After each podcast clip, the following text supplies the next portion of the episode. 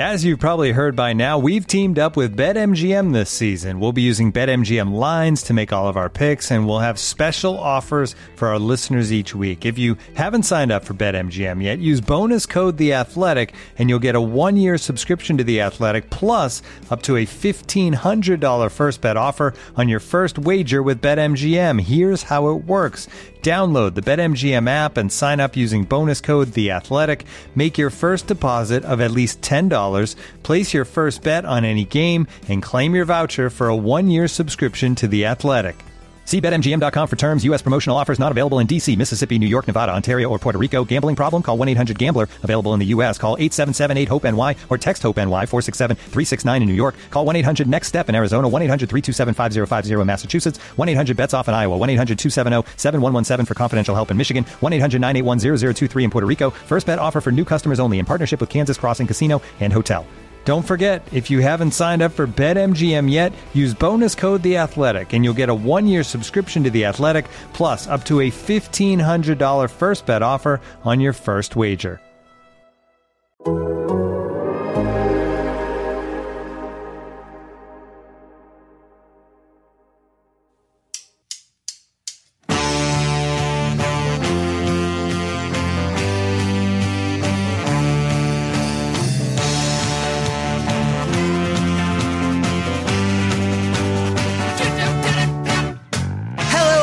Welcome everyone to the Total Soccer Show. My name is Taylor Rockwell, and with me today to answer all of your many questions is a man who has answers to those questions. Why is the sky blue? What is the sound of one hand clapping? Can I scream into my opponent's face? We're going to answer at least one of those. With me to do that is Joe Lowery. Hello, Joe. Hello, Taylor. Man, I've had the whole why is the sky blue thing explained to me so many times. Yep.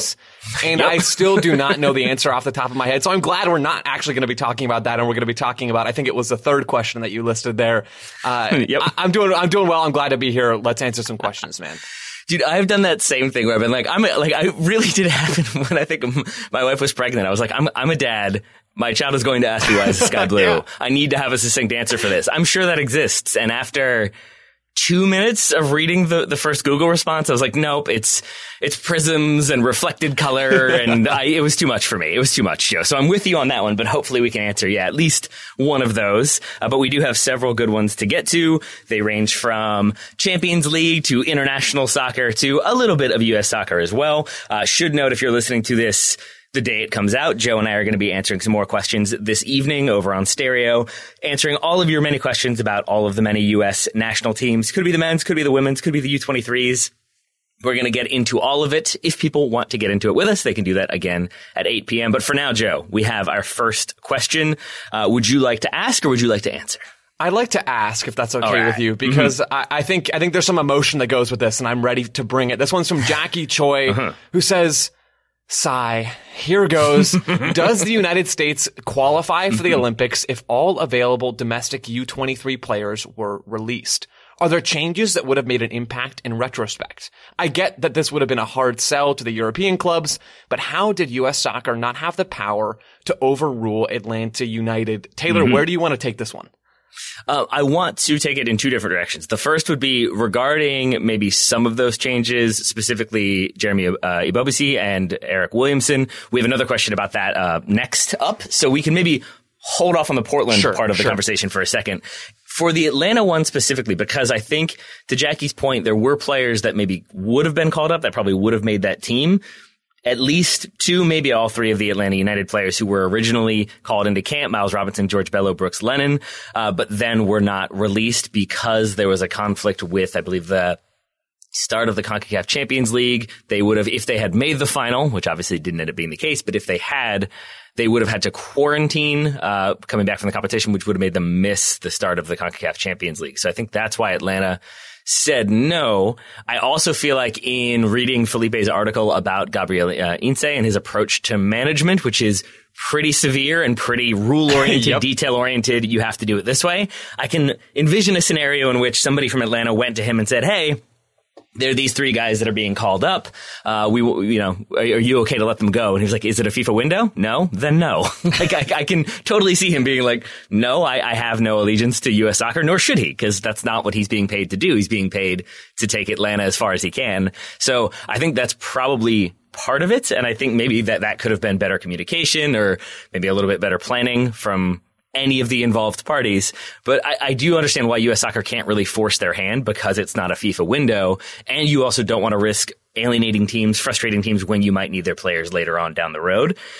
The question of are there other people who could have been involved? We've talked a little bit about Keaton Parks, Joe, you and I have. Um, so that's one where I'm a little bit fuzzier. And I think I'll, I'll hold my hands up at this point and say that like I have now obviously more, but at the time when we started previewing this, I had some familiarity with this roster from past experience with some of the players and then obviously watching footage, reading and everything like that. But I would say I'm probably not as, you know, I don't watch every single Portland game the way Portland fans do. So I think some of the response to me felt like, oh, this is fans just wanting their players on the roster. And I think in retrospect, I can understand more why there was some consternation about certain players not being included.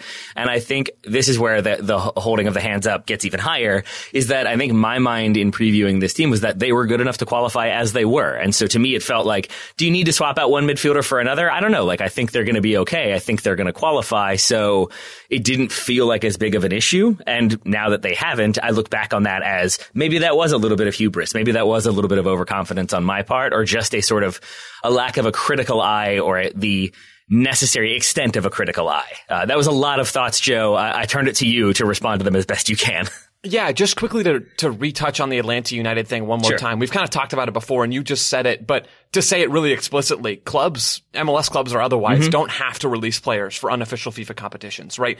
Atlanta United was not at all obligated to release Miles Robinson, Bello, or Brooks Lennon. They didn't have to. Heinze clearly didn't want to. Carlos Bocanegra didn't want to. They thought they were going to work something out, and it just didn't happen. And so Atlanta said, nope, we're going to keep those guys and get ready for CCL. They're, I mean, that's their prerogative. That's their right to do that it was slightly unfortunate.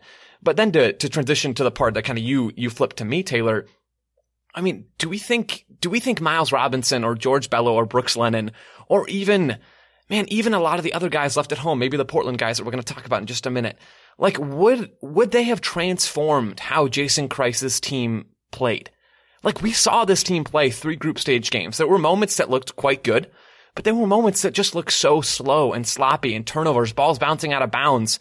I mean, these guys were, I feel like I'm going to be sounding like I'm making a lot of excuses here. These guys are out of season and they were being coached by a coach from the sample size that we got a coach that looked like he didn't really know how to properly organize this team to play the style of soccer that they were trying to emulate from the U.S. men's senior team. So I mean, I, I don't think with the Atlanta guys that would have made a huge difference. Miles Robinson probably would have started. George Bello wouldn't have started over Sam Vines, and I don't know where Brooks Lennon would have fit.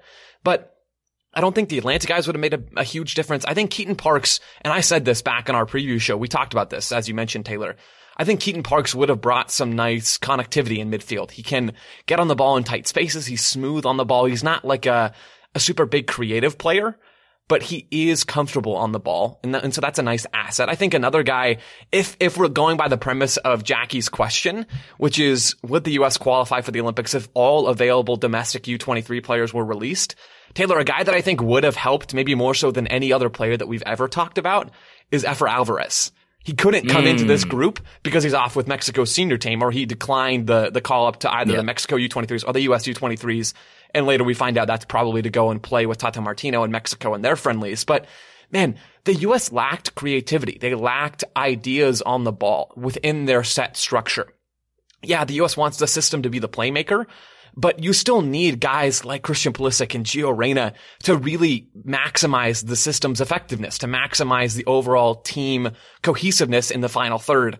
The U.S. U23s lacked that down in Mexico. And I think Taylor, I think Efra Alvarez, maybe you toss in a player like Caden Clark, just, just wingers who can tuck inside and allow the fullbacks to overlap and then actually create in those narrower areas. I think guys like Alvarez and Alvarez specifically would have made the biggest impact of any single player left at home.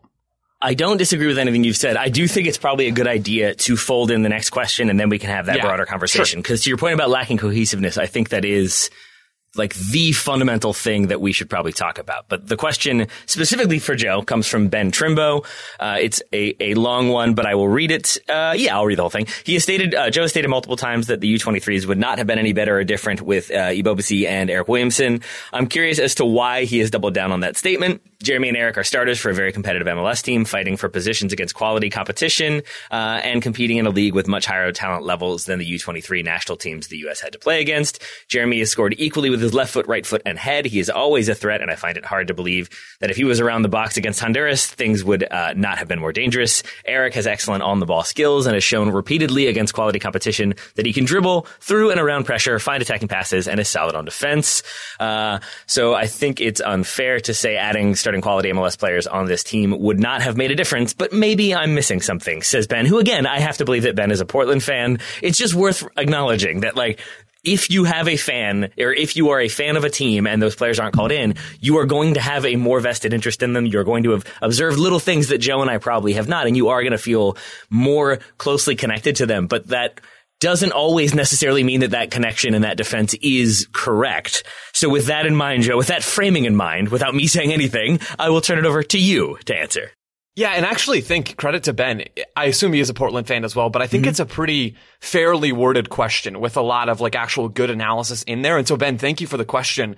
This is a good thing for for us to talk about, I think. So I want to just for a second I guess, debate the premise of the question though after I mm-hmm. just complimented it. Ben talked about how I've said a couple times that the US U23s would not have been any better or different with Ebobisse and Eric Williamson. And I went back and listened just to make sure I wasn't crazy to our preview pro. show and to That's our Honduras review show. And in the preview show, I said that Eric Williamson wasn't infinitely more creative than the other central midfielders on the roster, than Dotson, Perea, Cardoso, mm-hmm. Mihailovic, Jewell, I said I also wasn't convinced that Ebobisse was necessarily a better option as a nine than Ferreira or Soto. I did say though that Ebobisse might make the team better. So I, I don't think I ever said, and even similar ideas on the review show, I don't think that Eric Williamson or Ebobisse or any of the other players really left at home who were available would make the team look entirely different.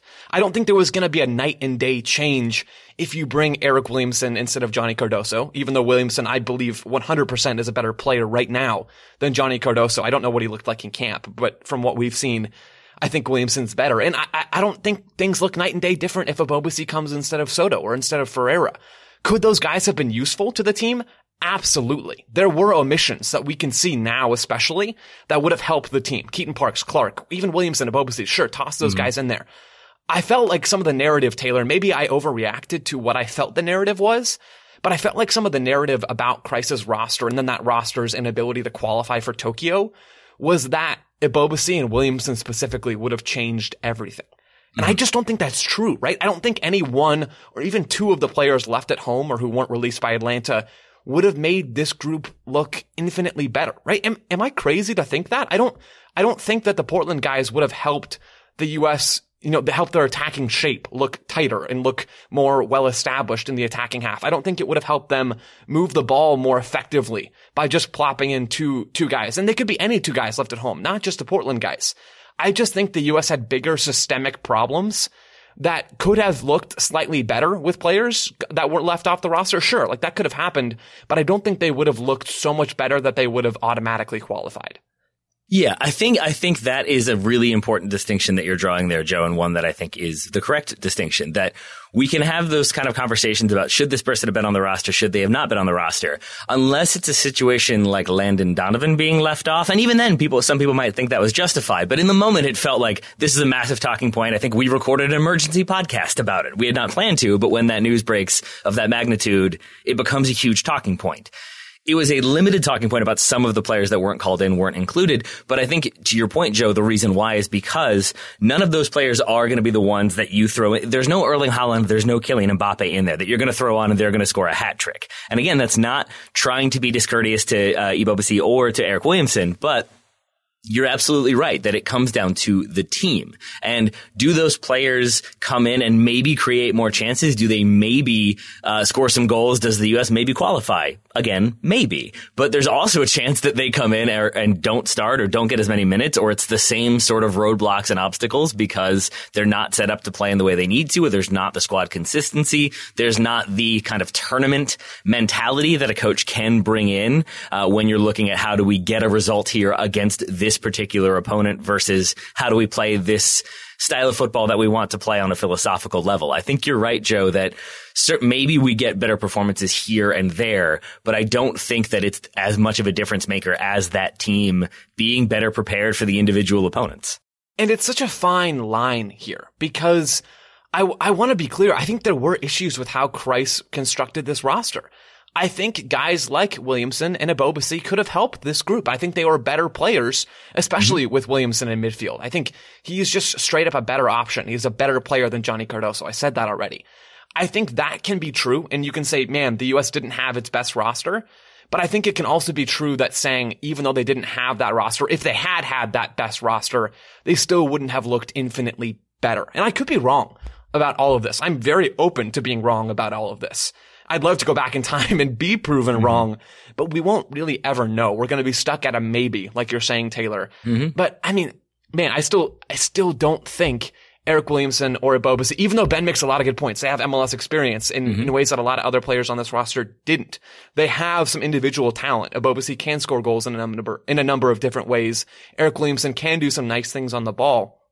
But I don't think, to go back to my original point all the way back on our preview show or on our Honduras review show, I don't think that any one or two players, maybe barring Efra Alvarez, would really change the way this team plays and make them look like a really good soccer team. I just don't think that is the reality and and even to extend it further, even if they did change the way the team the way the team plays, and maybe they get a goal, maybe they get a win here or there, I think that is down to the individual, and and and that's where I'm saying like maybe Ebobisse is scoring a goal, maybe Eric Williamson is dribbling his way through and then doing like the FIFA pass for a tap in, but it's still about the individual creating something from nothing because there's not the team wide system that's creating opportunities because the system itself creates the chances. And, and I think that again, it emphasizes that maybe they could do some things on an individual level, but I think the problem with the U.S., especially when they were chasing, especially when they were trying to create something later on in games was that it ended up being, Hey, take them on one on one. Try to make something happen individually to then open up chances for other people. I think it's why Jonathan Lewis stays on so late and Benji Michel doesn't come on until basically, I think like people are exhausted and can't run anymore. We saw Benji Michel not be as good in the 1v1 take on department uh, across a number of games. And so I think for Jason Kreis, there wasn't a, an idea of, I'm going to put this guy on because they can combine really well and then I'll move him inside and this person can go what? Like there wasn't that, that level of tinkering and adjustment. I think it was, I'm going to put this individual on and see what they can create.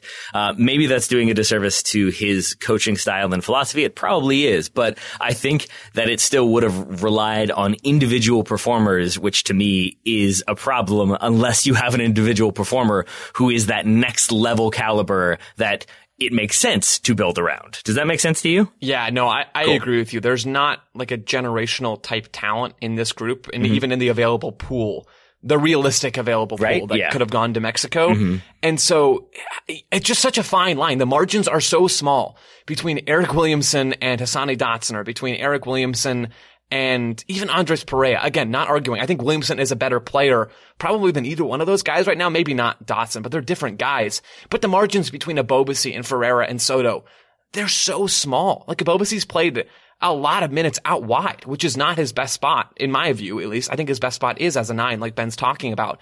But I mean, he can't even really get on that in, in, that number nine spot for his club team. The margins between these guys, it's like we're splitting hairs here. I guess I feel like we're splitting hairs, mm-hmm. and I I'm not sure really any of the roster changes would have made this team infinitely better.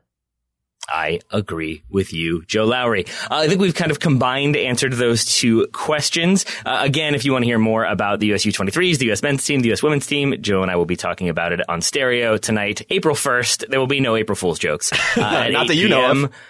Not that I know of. Hopefully none. I'm not a big fan of April Fools. It feels like it's just a time to be mean and then be like, just kidding. So that's true. Uh, yeah. I won't, And on that note, I will take us uh, to an ad break, and then we'll be back with more listener questions. This episode is brought to you by Michelob Ultra, the official beer sponsor of the NBA. Want to get closer to the game than ever before? Michelob Ultra Courtside is giving fans the chance to win exclusive NBA prizes and experiences like official gear, courtside seats to an NBA game, and more. Head over to michelobultra.com slash courtside to learn more. Looking for an assist with your credit card but can't get a hold of anyone? Luckily, with 24 7 US based live customer service from Discover, everyone has the option to talk to a real person anytime, day or night. Yep, you heard that right. You can talk to a real human in customer service at any time. Sounds like a real game changer if you ask us. Make the right call and get the service you deserve with Discover. Limitations apply. See terms at discover.com slash credit card. Welcome back to the Total Soccer Show. Joe, we've got uh, some more questions to get to. These a little more random, and I'm into it. The first one uh, from Robert Cordova. It's it's two questions, but uh, one of them quicker than the other one, so I think we can get through both. Uh, what are the Total Soccer Show's favorite away kits of their favorite club, and then uh, of the UEFA Champions League winners from 2010 to 2020? Uh, who is the best team and who is the weakest team? That's a loaded question. Uh, we'll get to that second part later. Right now, let's take the first part first. That makes sense. Joe, do you have a favorite away kit for your club? So uh, I wanted to preface this. Maybe I'm soulless, but I don't necessarily have a favorite team. Uh, so I just That's decided. I, I, was wondering about this. It's it's weird. It's weird. Yeah. Um, I don't I don't really have a favorite team, so I decided to pick my favorite away kits for the team that I've spent the most time covering in person. So that's Phoenix Rising, and then the team that I talk about the most, which is the U.S. Mm-hmm. Men's National Team. Is that an okay way to kind like of pivot it. the question like to my interest? Okay, cool, cool, cool. So for Phoenix Rising first. I, I, last year, it's a young club after they rebranded. They used to be Arizona United down in the USL. They rebranded, got some new ownership, completely transformed that club. Uh, last year, their Copper State kit is my favorite away kit in Phoenix Rising short history. It's white with copper accents. Go look it up. I think it's sick. And maybe, maybe I'm not a fashion designer. Actually, I'm not a fashion designer, but I think it looks cool. it's white with copper accents. Copper, uh, Arizona is a copper state. Copper mining was really big in Arizona in kind of the late 19th century. And then even after Arizona became a state in 1912, like that industry was still pretty prominent here, especially northern Arizona. So it's got that homage to the past and got that copper accent. And then the jersey has every name in, in sort of a, a nice, neat copper looking font. The jersey, I, I guess it's not really copper looking, but it's copper colored. There we go. The jersey has the name of every city in Arizona on the sleeves. So it's this clean looking jersey. It's, it's like MLS has all these white jerseys with some light accents. I think this execution from Phoenix Rising is what MLS should be striving for. It somehow is, it somehow manages to straddle a line between looking clean and looking like it's simple, but also still being exciting and not just a boring white t-shirt. I, I like that quite a bit, Joe. I've never seen this jersey and now I'm going to have to go look it up because yeah, it's cool. That's a lot of detail in there. so that's my Phoenix Rising one. And then for the U.S. men's national team, I really don't know if this is my favorite, but I'm going to pretend it is. It's the denim kit from 1994. Come on. It's so bad, but so good. I just have this picture of Alexi Lalas burned into my brain on a constant basis mm-hmm. of him wearing that kit with his long flowing red locks. It's just, it's too good not to be included here. I, appreciate you saying it's bad because I feel like it has become a jersey that everybody recognizes. And like, I think when we did the 361 Hall of Fame way back when, like we used that as the color scheme yeah, inspiration. It's but it is, but it is also because it's so bad. So there's really like if you ever see that jersey in real life, it's real baggy and it looks real weird. So and bad. It's great, but it is it is so bad it's great. Not it's actually secretly like really good. it's it's just a ridiculous jersey. But I'm with you. I think that's probably my favorite away one for the U.S. My favorite away one for Manchester United uh, is either going to be the one they have next year, if that's the, the reality, if that's the real kit, but it's a, I think a play on the one from 19, 1991, 1992. Which is they occasionally uh, go blue. Uh, not to say that they use foul foul language, but they actually sometimes use blue as their kit. They did it with like the kind of like window pane uh, blue jersey when Robin van Persie was playing there. But this Oh, one, yeah. it's got the old school uh, Adidas logo, so it's got the like the weird like three leaves with the lines going through them, uh, and it looks a little bit like a blue and white uh, 3D poster. You know, when you like stare at it for a while Yeah, and then the yeah. image appears. I've never successfully gotten the image to appear. Maybe if you stare at this one long enough, a different sponsor shows up. But it's the blue and the white with the red trim. It's just a great look, and it and it does feel like one that uh that maybe has come back into fashion, or may, maybe it went uh, from being like out of fashion to back in, which is probably why they're utilizing it uh, again potentially next season. But I I do like the sort of different colors that stand out as opposed to I think of late Man United has gone for like very light pink. They've gone for like a champagne. I was I'm not a big fan of the zebra one either. I like kind of changing it up to get different looks in there. So I'm gonna go 91 92 slash maybe next season for my favorite away kit. Yeah, the classic Adidas logo is is pretty sweet. I think more more teams should have that branded. It's a nice like retro look now, especially. I like your choices, Taylor. I like your choices. I appreciate that. We'll see if you like my choices for the next part of this question, uh, which is, yeah, from the UEFA Champions League winners from 2010 to 2020, who's the best team and who's the weakest team? So, I did a lot of reading about this one. Uh, I want to own that one up front because my brain is a goldfish, but I also don't want to act as though I remember every single team that played and every single team that went to a final. And so I have this answer definitively. What I can say is I have certain memories of certain teams that I then read some more about to either dispel or feel justified in my selection. And the fundamental point would be that these are all teams that won the Champions League. So none of them are bad. Right. You can't have a bad team that wins the Champions League, but you can have, and what I've done with it is, let's say you put those winners into a competition where you had the, the teams that played on that day, the starting 11s and the substitutes, if they're all playing each other, who gets eliminated the first and who goes the furthest. And that's how I've framed this one. Joe, do you want the best team or the worst team? Uh, hit me with the worst team first. I'm always more of a let's get the bad news out of the way first Sure. Mm-hmm. and then get to the good news kind of guy. So that's that's the way we should go. Uh, I will go. It, it is probably the the not the one that stood out to me. The one that stood out to me was the Real Madrid team that beat Atletico Madrid when Diego Costa tries to play with a torn hamstring and has to be subbed out in the eighth minute. Uh, Atleti are one 0 up until the like 93rd, and Ronaldo scores an equalizer, and then Atleti finally are just like worn off the pitch and they lose four to one. But that's still such a talented Real Madrid team with that front line, the BBC dominating, and you had Angel Di Maria playing midfield. You had so many good people in that squad. It's tough for me to say like, no, they were bad and got lucky or anything like that. What I will go with is the 2012 Chelsea team for a couple different reasons. Again, not saying they were bad, but there is a narrative around that squad that they got fortunate results, that they were key penalties missed by opposition players at key moments. Um, I would go less with that and more with two things. One, they were a less heralded team at that time. Not just like Chelsea have have Roman Abramovich money; they're always going to be a team that people take seriously. But the talent they were going up against, I, I think they were kind of consistently seen as the underdogs in that competition. That's when they have, I believe, Roberto Di Matteo as their manager, um, and I think he's going with a pretty defensive approach. And it would have been a team that I think we're seen as like, look at these like scrappy underdogs fighting their way through. Except it's Chelsea with Roma, Roman Abramovich's money, so you don't have that sort of neutral support and neutral interest. I remember not really being that interested in this Champions League final, which ends uh, in a shootout after Chelsea uh, finishes in regulation 1-1. I think Arjen Robben misses a penalty in that game, and it really was a, a defensive team that then took their chances really well. And whenever you have Didier Drogba in there, you're always going to be a threat. But I think they're missing a lot of their key players, and if they're replaying this tournament with this 11, they don't have Ivanovic, they don't have Meireles, they don't have Ramires, they don't have John Terry due to suspension. So I think overall, that was not the strongest team we've ever seen in the Champions League. So that would be my answer. Taylor, I have the exact same pick for my Okay. weakest Champions League team. I did some reading. I did some looking even outside the scope of that Champions League final. Chelsea that year in, in that 2011-2012 season, they finished sixth in the, in the Premier League, which is still fine. It got them into European competition, but it didn't get them back to the Champions League the next year.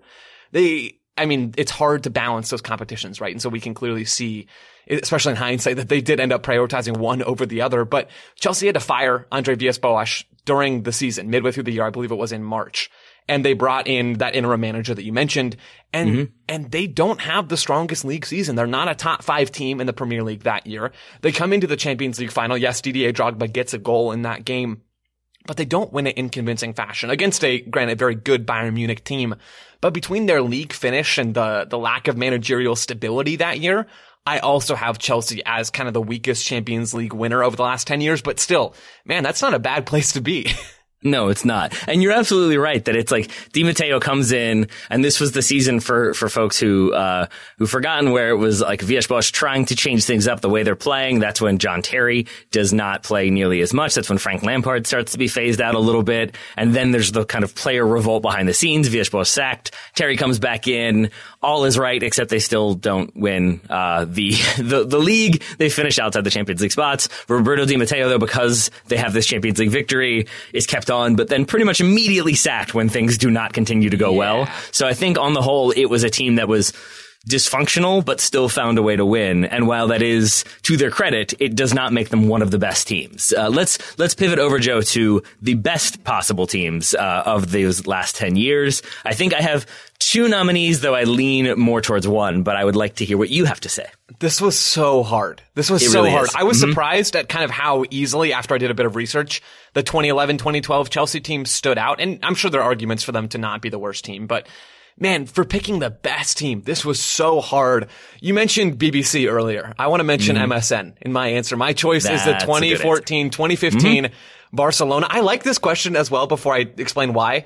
Because I feel like there's no wrong answer to this one. I feel like you can reasonably make an argument for so many of the teams that won over the last decade. But yeah, my choice 2014, 2015 Barcelona, coached by Luis Enrique. They win La Liga that season. They lead La Liga in goal difference with plus 89. That's insane. Plus 89 goal difference over, Yes. I believe, a 38 game season. It's, it's, that's bonkers. It blows my mind. They had Lionel Messi, Luis Suarez, and Neymar up top from right to left. You get that MSN in the front line. Sergio Busquets at the base of midfield. Iniesta and Rakitic flanking him as the other two midfielders in Enrique's midfield three. You have Dani Alves at right back, Jordi Alba at left back. I mean, this is, it's not the Pep Guardiola Barcelona that actually comes to my mind first but mm-hmm. it is still a hugely effective, probably faster version of Barcelona. And they were so good that year. I used this question as an excuse to go back and just watch mm-hmm. a crap ton of highlights. And I had so much fun yesterday afternoon. You guys don't even know. This Barcelona team was so good, Taylor. They were so good.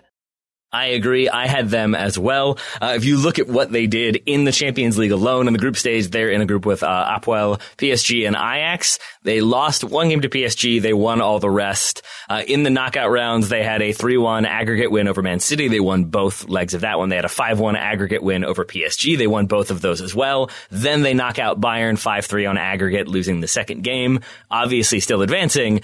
And I think for the overall competition, I'm not even sure if the final, but I think with the final included, they had 31 goals for and 11 against. So they're still conceding goals, which Yeah. makes them a little bit interesting. They do have plenty of clean sheets, but 31 goals is a not insubstantial number. And I think to your point, when you look at what they did in the league, I think Little Messi has over 40 goals that season, just uh, like in the domestic front. It might be all competitions, but it's just so many goals, so many attacking threats. If you lock down one, three other ones pop up and they're just so difficult to play against. Even that, the win in the final, it's over a strong Juve team who knocked out Dortmund, a very young but very talented Monaco team, and then Real Madrid with, I think, Alvaro, Alvaro Morata scoring for Juve against his former club. Then he ends up going back and it doesn't work out so well for him. But that was a really good Juve team that were kind of taken apart by Barcelona in the final. Who who else were you tempted to choose? Because I I was also tempted by. I, it was hard for me to pick one specific Real Madrid team somewhere in their mm-hmm. three-peat, but just the fact that they did that was in, insane under Zinedine Zidane. And then I was also tempted by Pep Guardiola's Barcelona in mm-hmm. 2010, 2011. I don't think that was his best Barcelona team. It was probably the year before then in, in 2009, 2010. But that, that 2010, 2011 team was still incredible as, uh, having Messi as the number nine dropping in and Iniesta, Xavi, Busquets in midfield. They dominated possession pretty much everywhere they went. But who did you have as another option, Taylor? Um, I did not have any of those Real Madrid teams either. And you're right that I think I probably looked at that as a collective like treble and Yeah. instead of seeing that for the monumental achievement it was it was more like i remember there being like oh like how is he going to do this again like there was this I, like and obviously he he zidane leaves and then comes back but i think i have like negative thoughts about that that are probably unfair. So maybe I should have given them a little bit more attention.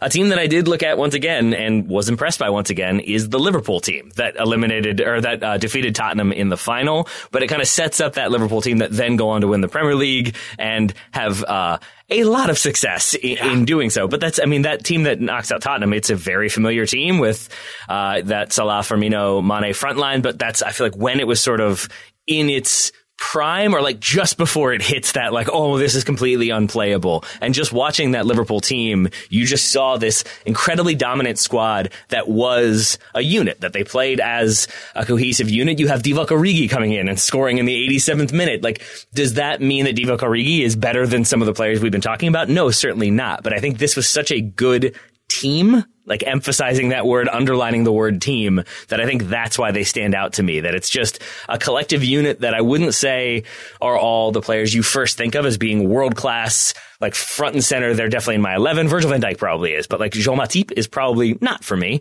Uh, but they still are just so dominant from start to finish and then obviously go on to be very dominant in the league next season. So Liverpool were my other sort of honorable mention. You basically said it, but the Champions League is just Divock Origi's playground, right? We all know it. It's the truth. We all know it. We've all said it for so so long. uh, Joe, any anything else to say about this one? No, but this was an awesome question. Thank you, mm-hmm. Robert. That was that was a ton of fun to research. That was a great question. The next one I also really, really enjoyed. It comes from Shreyas Ramani. Am I under, am I underestimating the United States or will 2022 World Cup qualifying be uh, potentially more tricky than people think? There's Mexico, up and coming teams like Jamaica and Canada, an always competitive Costa Rica team, and potentially some tricky underdogs like Trinidad and Honduras. Only four teams can advance and it's not that far fetched to see the U.S. having to go through the playoffs. They definitely can't afford to get off to an ultra slow start like in 2016. Joe, how say you? I agree, Shreyas. Mm-hmm. I think I think World Cup qualifying is going to be really tricky. I don't know if it's going to be more tricky than people think because I don't know what people think. But the U.S. I mean, it, you cannot underestimate the difficulty of World Cup qualifying. If there's one thing that I was reminded of from Olympic qualifying, it's how dangerous it can be to underestimate teams in CONCACAF. That said, the U.S. should qualify for the 2022 mm-hmm. World Cup. If they do not, something has gone horribly wrong and there are real issues that we need to examine, uh, you know, throughout that qualifying cycle. They absolutely positively should qualify for 2022. This is the most talented U.S. team ever. They have some depth now that they haven't really had before. They have top end talent that they haven't had before. But yeah, World Cup qualifying's hard, man. It's hard in CONCACAF. It's going to be tricky. You go down in, are, Taylor, are we calling it the Ocho or the Octagon? We need to make a TSS kind of final choice here. Which is it? John went with the octagon, and I think I will only be able to think of the Ocho as ESPN 8, the Ocho. Okay. So I'm going to say the octagon. Let's go with the octagon. Okay, so you get in the octagon. I like how we made that call. Or do we go Just, with the oct? The oh, oct, Joe, since we went with the hex? No, let's go with octagon. Let's call octagon.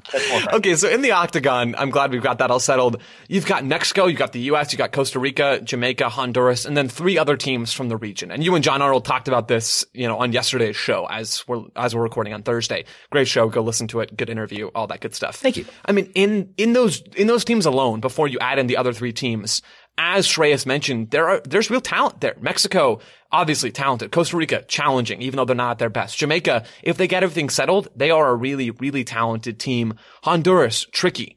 Then you get, it could be Canada, it could be Curacao, it could be Panama, El Salvador, Haiti. You get the idea. There are tricky teams here. And so, yeah, World Cup qualifying is going to be hard. Don't mm-hmm. underestimate it. You should not. But I think what I would encourage Shreyas and some other people who have this same level of anxiety to do is see if they have sort of a divider up between the way they see the US and the way they see CONCACAF. Because the reason why I love this question, I know that probably didn't make sense. I will try to explain it more. But the reason why I love this question is because it made me sort of connect some dots in a way that I have not done previously because I look at the US team and it is I think one of one of if not the most talented teams. I would say it is the most talented U.S. team when you look at the overall talent pool that we've ever had. And so you see that and you think like they're so good, they've got to qualify. But I think 2016 looms large or the failure to qualify in 2017 rather. I think the Olympic failure again it stands out as like, well, can they ever qualify? Are they ever going to be good enough? And you have this immediate, this team is so good, but I'm nervous about them. And there's a wall there. And then I look at CONCACAF and it's Curacao developing. It's Jamaica recruiting. It's Suriname recruiting and suddenly getting better. It's Canada looking stronger. And you do have more quality, I think, across the board in CONCACAF than we've had in a very long time. Yes. And and when you have that sort of division up, you see those two things as existing in different realities. And when you kind of unite them, it makes a lot more sense. What I would go with is the, uh, Jarvis. I couldn't remember the character's name. Jarvis from the Avengers. Like he has the line about like our very strength invites challenge. And I think that's the thing that I wasn't really looking at is like the US is, I think, as strong as it's been from a talent perspective. And of course, that's going to mean that other teams are going to elevate. They're going to have to find new ways to remain competitive. And let, lest we forget, CONCACAF is trying to make it so that the smaller nations have more games, have more competitive fixtures so that they can improve. To some extent, this is the system working in my mind. And so I think like, like, uh, to look at these CONCACAF teams as getting better, they are, but then you have to, I think, see the U.S. and if you expect them to approach these games with a sincerity and with a like sort of all all guns blazing approach. I think the US should absolutely be qualifying and I think they should be doing it with relative comfort. I think this is where Greg Berhalter is going to be, and his experience is going to be so important because he's a man who's gone through CONCACAF World Cup qualifying. He has played in these games. He knows how, how it can be. I think he will have a, going back to Jason Kreis for a moment, I think he will have Berhalter more of an approach of what do I have to do to win this game, to get a result away in Honduras, away in Curacao, if that ever happens. Like he will, I think, be a little bit more inclined to prepare his team because he has the familiarity now with their system to set up to handle an individual individual opponent and then handle the next individual opponent. I feel like some of the problems in Olympic qualifying were Jason Kreis relying on the system and hoping that these players could figure it out, hoping that the system would come into play. And then he's trying to adjust the system as opposed to setting up to really handle the opponent on the individual day on an individual basis. And I do think that the U.S is going to have a trickier time. I think they are going to have more difficult opposition from start to finish, but I think they should be more than capable of handling that if they take it seriously and are prepared for every game. That's sort of my, my big read on the overall point that Shreyas is asking about. I love how you brought in Berhalter's experience as a player in World Cup qualifying because the U.S. has the talent right now to outplay every team in CONCACAF and to compete with Mexico. That's, I, I genuinely believe that. But that's with a nice field and, and good conditions with a roster full of well-rested guys. World Cup qualifying gets messy. And this is one of the reasons, Taylor, that I love Berhalter's decision to tinker a little bit in that Northern mm-hmm. Ireland game. You yep. play the 3-4-3, but it, it's really not a 3-4-3 in that game. It's either kind of a 3-2-1-4. I think that adds up to 10 outfield players. But I mean, the, the idea was in that game, we saw a lot of moments when Christian Pulisic would come inside and play as a 10 in, in the middle of the attack. Or Gio Reyna would drift in and play as a 10 in the middle of the attack.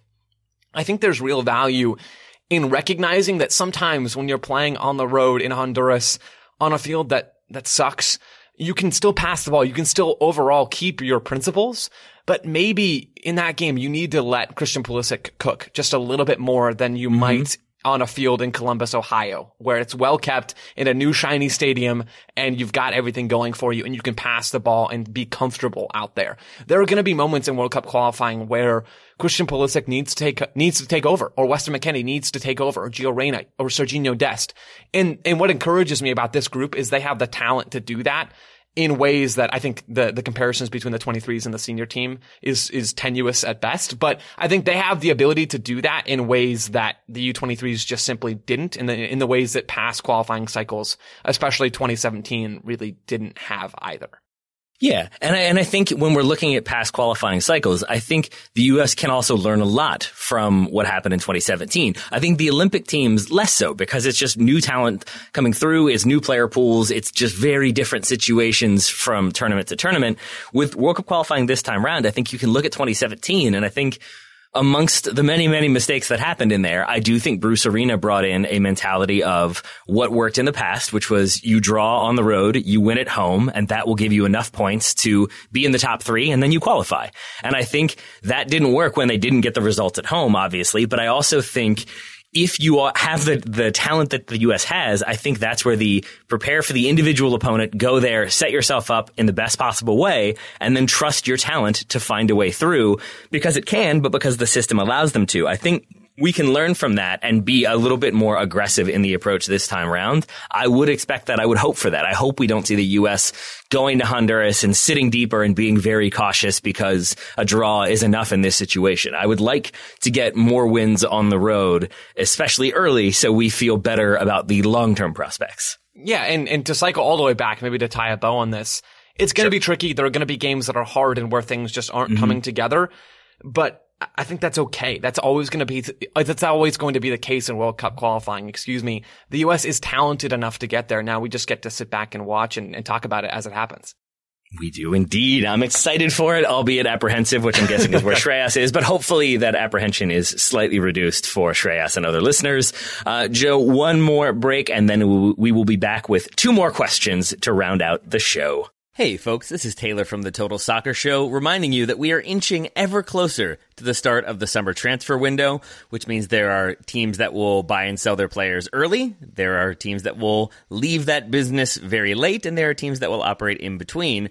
But no matter what, it's going to be a chaotic situation. There's going to be offers coming through willy nilly. There's going to be transactions to be tracked and processed and make sure that enough money is there. There's going to be probably angry clubs calling to complain. There are many things to deal with. And unfortunately for those clubs, there is no sort of business tool that makes things easier, makes transactions simpler, gets the business done efficiently and effectively. But for the small businesses around the globe, there is such a service Shopify. Shopify is the global commerce platform that helps you sell at every stage of your business, from the launch your online shop stage to the first real life store stage, all the way to the did we just hit a million orders stage. Shopify is there to help you grow.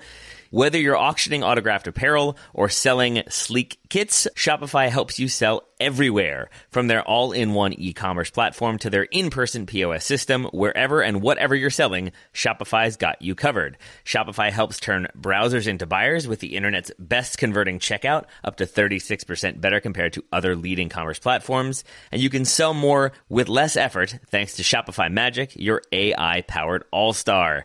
And I really appreciate that about Shopify. No matter how big you are, no matter how fast you want to grow, Shopify gives you everything you need to take control and take your business to the next level.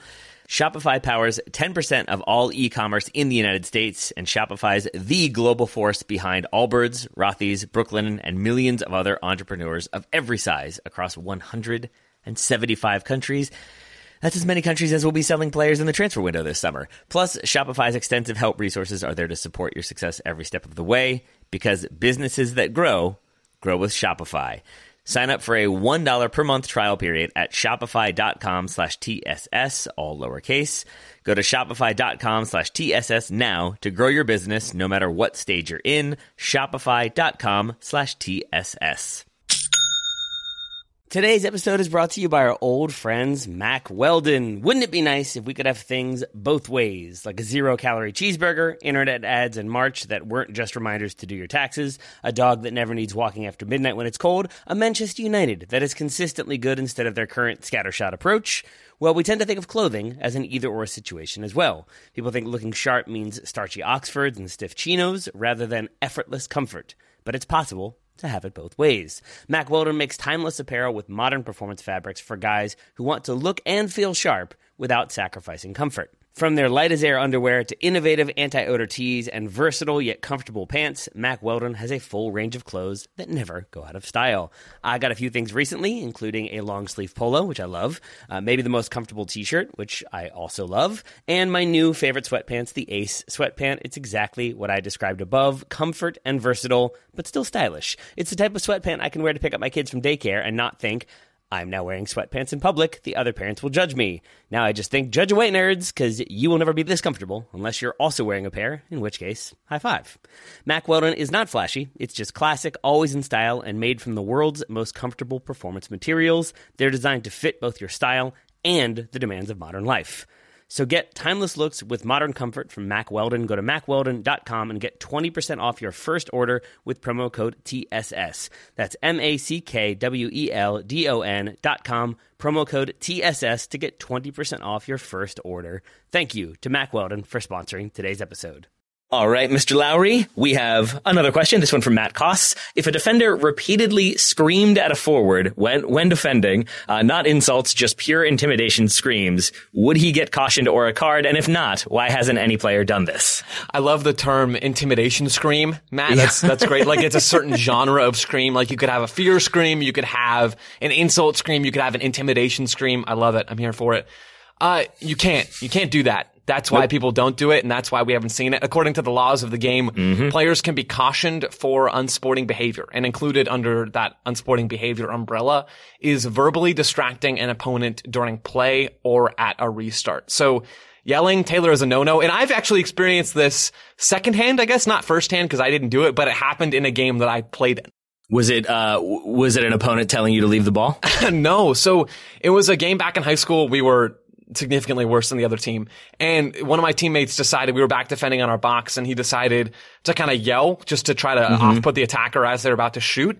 And the referee blew his whistle and we were so confused. None of us knew this rule. And he gave mm-hmm. an indirect free kick inside the box. We all yep. lined up in front of the goal. They didn't score. We still lost two to nothing. It was, it was, it was not the best time, but still okay. Yeah.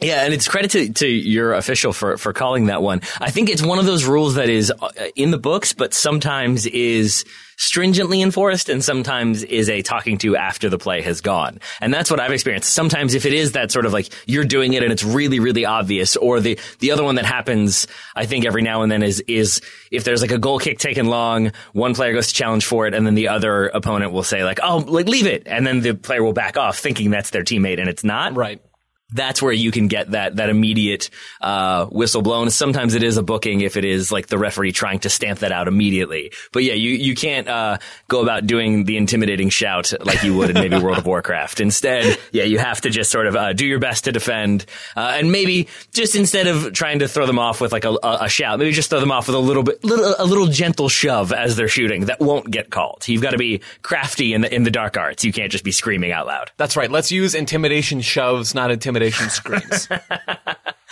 uh, final question then, Joe, comes from Kenneth Seiden. I can't tell if this one will be a short one or a very long one. We'll find out. Which two national teams, uh, if they could combine, would vault themselves into serious World Cup title contenders, but are not currently considered serious contenders right now? So the term serious contenders is a little mm-hmm. bit ethereal, a little bit nebulous, but I just yeah. decided to make that up and choose a list of teams that I couldn't use for this question. So sure. no Belgium, no France, Spain, Portugal, England, Germany, Italy, Brazil, or Argentina. You can argue with me about that. I think we don't need to split too many hairs, everybody on that one. But I, I knocked out a lot of the teams that I thought were genuine contenders. They have the talent to go win right now, and I wouldn't be surprised. The first two teams, because I have two different combined national teams that I've made. The first oh is is the United States and Mexico. I had to do it. Oh, it's man. either USA Mexico or Mexa USA, depending on how you want to combine these names. Mm-hmm. But if you think about the talent that these two teams have in their player pools, I think if you combine these groups, they turn it into not only a giant in CONCACAF, but they turn into a really competitive team that I think could go toe to toe with maybe they wouldn't be favored against a lot of the teams that I just mentioned as legit contenders or serious contenders. But I wouldn't be shocked if US Mexico or Mexa USA came out and, and played a song, a strong game, excuse me, against a team like Belgium in a World Cup. I, I don't disagree with you, but I ran into an obstacle. Did you say that you built a starting 11? I did. I did build a starting right, perfect. 11. Because where I got tripped up, Felipe, I think it was Felipe, wrote an article recently yep. about like mm-hmm. who has the strength between Mexico and the United States and where things were sort of even slash to me a little bit uh, up in the air is who did you have in goal and who did you have as your two fullbacks, Joe? Yeah. Okay. You got me there. You got me there. I have, uh, Memo Ochoa in goal. Mm-hmm and I have Jesus Gallardo at left back and Serginho Dest at right back. I, okay. they were tricky. Goal and left back, especially, I think were the two hardest picks on this roster yep. for me. Mm-hmm. Yeah, and I think and I think that maybe shows how this is probably a good answer that we were already going into like, well, what what are the the small problems as to why it might not work with rosters and with World Cup teams? You always are going to have some areas of concern, but I think you're right that like these minor things aside, you have so much del- depth elsewhere on the field, like, and it it also like the strengths of Mexico do sort of solve some of the U.S.'s problems. Yeah. You have uh, Raul Jimenez now as your probable starter would be my guess. You've probably got Chicharito in there, maybe Josh Sargent still in the conversation, but I think some of the center forward options lock in a little bit more. There's a ton of depth in midfield. I think this is a very good team, Joe. Yeah, to just run through my lineup quickly, just for the heck of it, since I built it, I might as well share it. I have Please. Ochoa in goal. I have Serginho Dest at right back, Carlos Salcedo at right center back, John Brooks at left center back, Gallardo at left back. And then my midfield, I just listed a bunch of options. So I, mm-hmm. I'm fine if you want to go, it's an Alvarez or Tyler Adams at the six. I'm not really too mm-hmm. fussed one way or the other. And then as my two number eights, I, I built a 4-3-3. I should have said that sooner. But as my two number eights, I've got either McKennie or Musah or Hector Herrera. You can toss any two of those three guys as the number eight. Sebastian Lletget might have a shout, but I didn't want to ruffle too many feathers. And I, I do think those three players are a bit better than Lletget. So I have those two guys, two of those three as my number eights. And then I have Raul Jimenez up top, Chucky Lozano on the right, and Christian Pulisic on the left. That front line, Taylor, makes me feel things. Uh, I, I, I'm going to assume it's like excited things for how good they could be, but Yes. also sad that we won't ever get to see that team Also play that. together. Both. Both of all the things. All of those things. I, I like it. I, I had I had uh, I had Mexico and the USA as well. Nice. I did find it a bit more difficult to build, but I think that is the one like one way of approaching this question is how do you build the best combined team that like gives you the best chance. Uh, Joe, anything else to say about those two teams? No, I'm curious. I'm curious about either Yeah. your thoughts on USA Mexico, US Mexico, or Mexico USA, or any other two countries you wanted to combine. Well, so I went that route as well, but then I think there's the alternate route of how do you take a team that is already very good and add in a couple components that make them that next level. And I was looking at basically who are some players who should be playing in the World Cup or going very far, go far in their club competitions because they're not surrounded by maybe people from their own national team. Uh, and the number one player that stood out to me was Erling Haaland. Yeah. So how do you get Erling Haaland in a team that is going to then like jump a tier because of it? And I think the answer is you combine Norway with Senegal. If you put a, a Norway Senegal squad together, I had really only two Norwegians going into the 11. it's Erling Haaland. It's Martin Odegaard behind him. Maybe it's Omar uh, Elabdellaoui as one of your center backs, but you do have Salif Sane and then obviously you have Koulibaly. Uh, oh, but Odegaard is your number 10 in like a 4-2-3-1 with uh, Idrissa Ganagay, Nampalys Mendy behind him. Uh, and then uh, obviously Sadio Mane on one side, maybe Ismaila Sarr on the other. It's just, I like the idea of having two very mobile, fast attackers who are uh, world class or close to world class in Sarr's case, uh, around buzzing around Erling Haaland, who can obviously create on his own. Martin Odegaard can pull the strings as that number 10 in midfield, but has the midfield cover behind him. And then you've got uh, Mendy from Chelsea in goal. Like you've got a ton of talent in Senegal already, and I think adding just a couple more pieces pushes them to that next level where maybe they're in that conversation for dark horse or out and out favorite. But either way, I, I like my Norway Senegal combination. Norwegal? Sen- Senaway? I'm yeah, not sure. You can go either one. Yeah. Either way on that one. Either way. You and I did not talk about this beforehand. We did not share notes. We had the same Mexico USA. We Mm-hmm. also had one of the same teams for our second answer.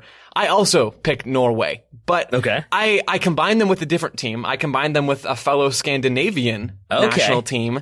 I want to take Sweden's tactical framework. This is the most me answer ever. This is the most me really answer ever. I want to take their structure under Janne Andersson. I'm just going to go for it unashamed. I'm not ashamed. I'm not Nah, embarrassed. you're fine. You're fine. I, I want to take that 4-4-2, that solid, tight 4-4-2 block that can be so effective in international soccer. We saw it uh, at the 2018 World Cup where Sweden helped eliminate Italy and the Netherlands along the way to qualifying. And then they win Group F ahead of Mexico and Germany and South Korea in 2018. And then they beat Switzerland in the round of 16 before losing to England in the quarterfinals they made it a long way, partially, at least because of, I think their tight defensive structure. That 4-4-2 that Andersson uses makes life miserable for the other team. It's that deep block that's effective for Atletico Madrid in, in club situations. That it's that same idea that was kind of effective for France at that World Cup as well. France just has a, a way more talent than Sweden does. So I want to take that basis and that, that starting foundation and add in Erling Haaland up top and add in Martin Odegaard on the right side. I want to have Odegaard play as a right midfielder in Okay. that 4-4-2. So you're not losing any defensive solidity in midfield, at least in the center of midfield. So you have Odegaard cutting inside on his left in transition, especially threading through balls in behind the line for Erling Haaland as one of those front two. But next to Erling Haaland, Taylor, is Zlatan Ibrahimovic because he's out of international retirement. He's back in Sweden's team as they're trying to qualify for the World Cup. Can you imagine for one second what it would be like if Erling Haaland and Zlatan Ibrahimovic played together? I'm just kind of staring up at my ceiling right now, wondering thinking, pondering, man, I, that would be so fun. So Swedway or Norden, uh, I think you would have a good chance of doing some dangerous things in the World Cup. I think we should just go with a combined Viking 11 and Yeah. throw Denmark in there as well. Cause then you've got like Yussuf Poulsen Yeah. that you could then have the tallest front line in the world. uh, but you'd have, yeah, Christian Eriksen, uh, Højbjerg, uh, Højbjerg from Tottenham, Yeah. uh, Thomas Delaney from Dortmund. Yeah, you, the combined Viking 11 could be, uh, problematic for a number of different reasons. And I love, I guess to go back to your answer, I love that you use Senegal. I was thinking through as you were talking and, and the way you prefaced your answer with who are some players that maybe don't go quite as far in international competitions, but are so good. Mo Salah in Egypt is another one, right? I mean, they have talent on yeah. that squad outside of Mo Salah, but you combine them with a team like Norway or with, I mean, you can do so many different things with this question. You combine Mo Salah with the United States and you put Mo Salah as a number nine or you give him to Mexico. I mean, you can do a lot of things with this kind of second tier teams outside of the serious contenders and you can have some, you can have some real fun making this happen. One one that I, one question we, we got that I think we entertained doing an entire show about, but ended up not doing that maybe you and I can do, Joe, is if for the next World Cup, uh, if there were a rule in place that every World Cup team, starting with the lowest ranked in the FIFA rankings, could draft one player into their squad who was not participating in the World Cup, what would they do and how would they do it? I would That's love to see, yeah, a, a team that qualifies. Like, let's say it's it's Canada makes it through to the 2022 World Cup. Who are they bringing in from the eligible players to push them to a more competitive standpoint? I, I like the idea of doing some of those fictional hypothetical uh, 11s. But I'm also interested in Viking FC or in uh, wh- what was your portmanteau? My portmanteau was either Swedway or Norden, but Viking FC is way cooler. Let's not kid ourselves. Swedway. That just found, seems like a uh, a Swedish supermarket to me. I was going to say it sounds like the subway in Sweden, or I don't That's know, probably some that's definitely a better way to put it. Yes, yes. it's built on ice, and you just uh, yeah sled through. You That's eat reindeer along the way. Yeah, that's, that's what I thought. On that fitting note, somehow, uh, whenever we go totally random, that that tends to mean it's time to end the show. and I think correct. Uh, eating reindeer on the Swedish subway, whatever that might be, is probably a good note to end on. So, Joe, thank you very much for taking all the time to answer uh, these listener questions with me today. of course, my friend. Listeners, thank you all very much for listening, and we will talk to you all again very, very soon.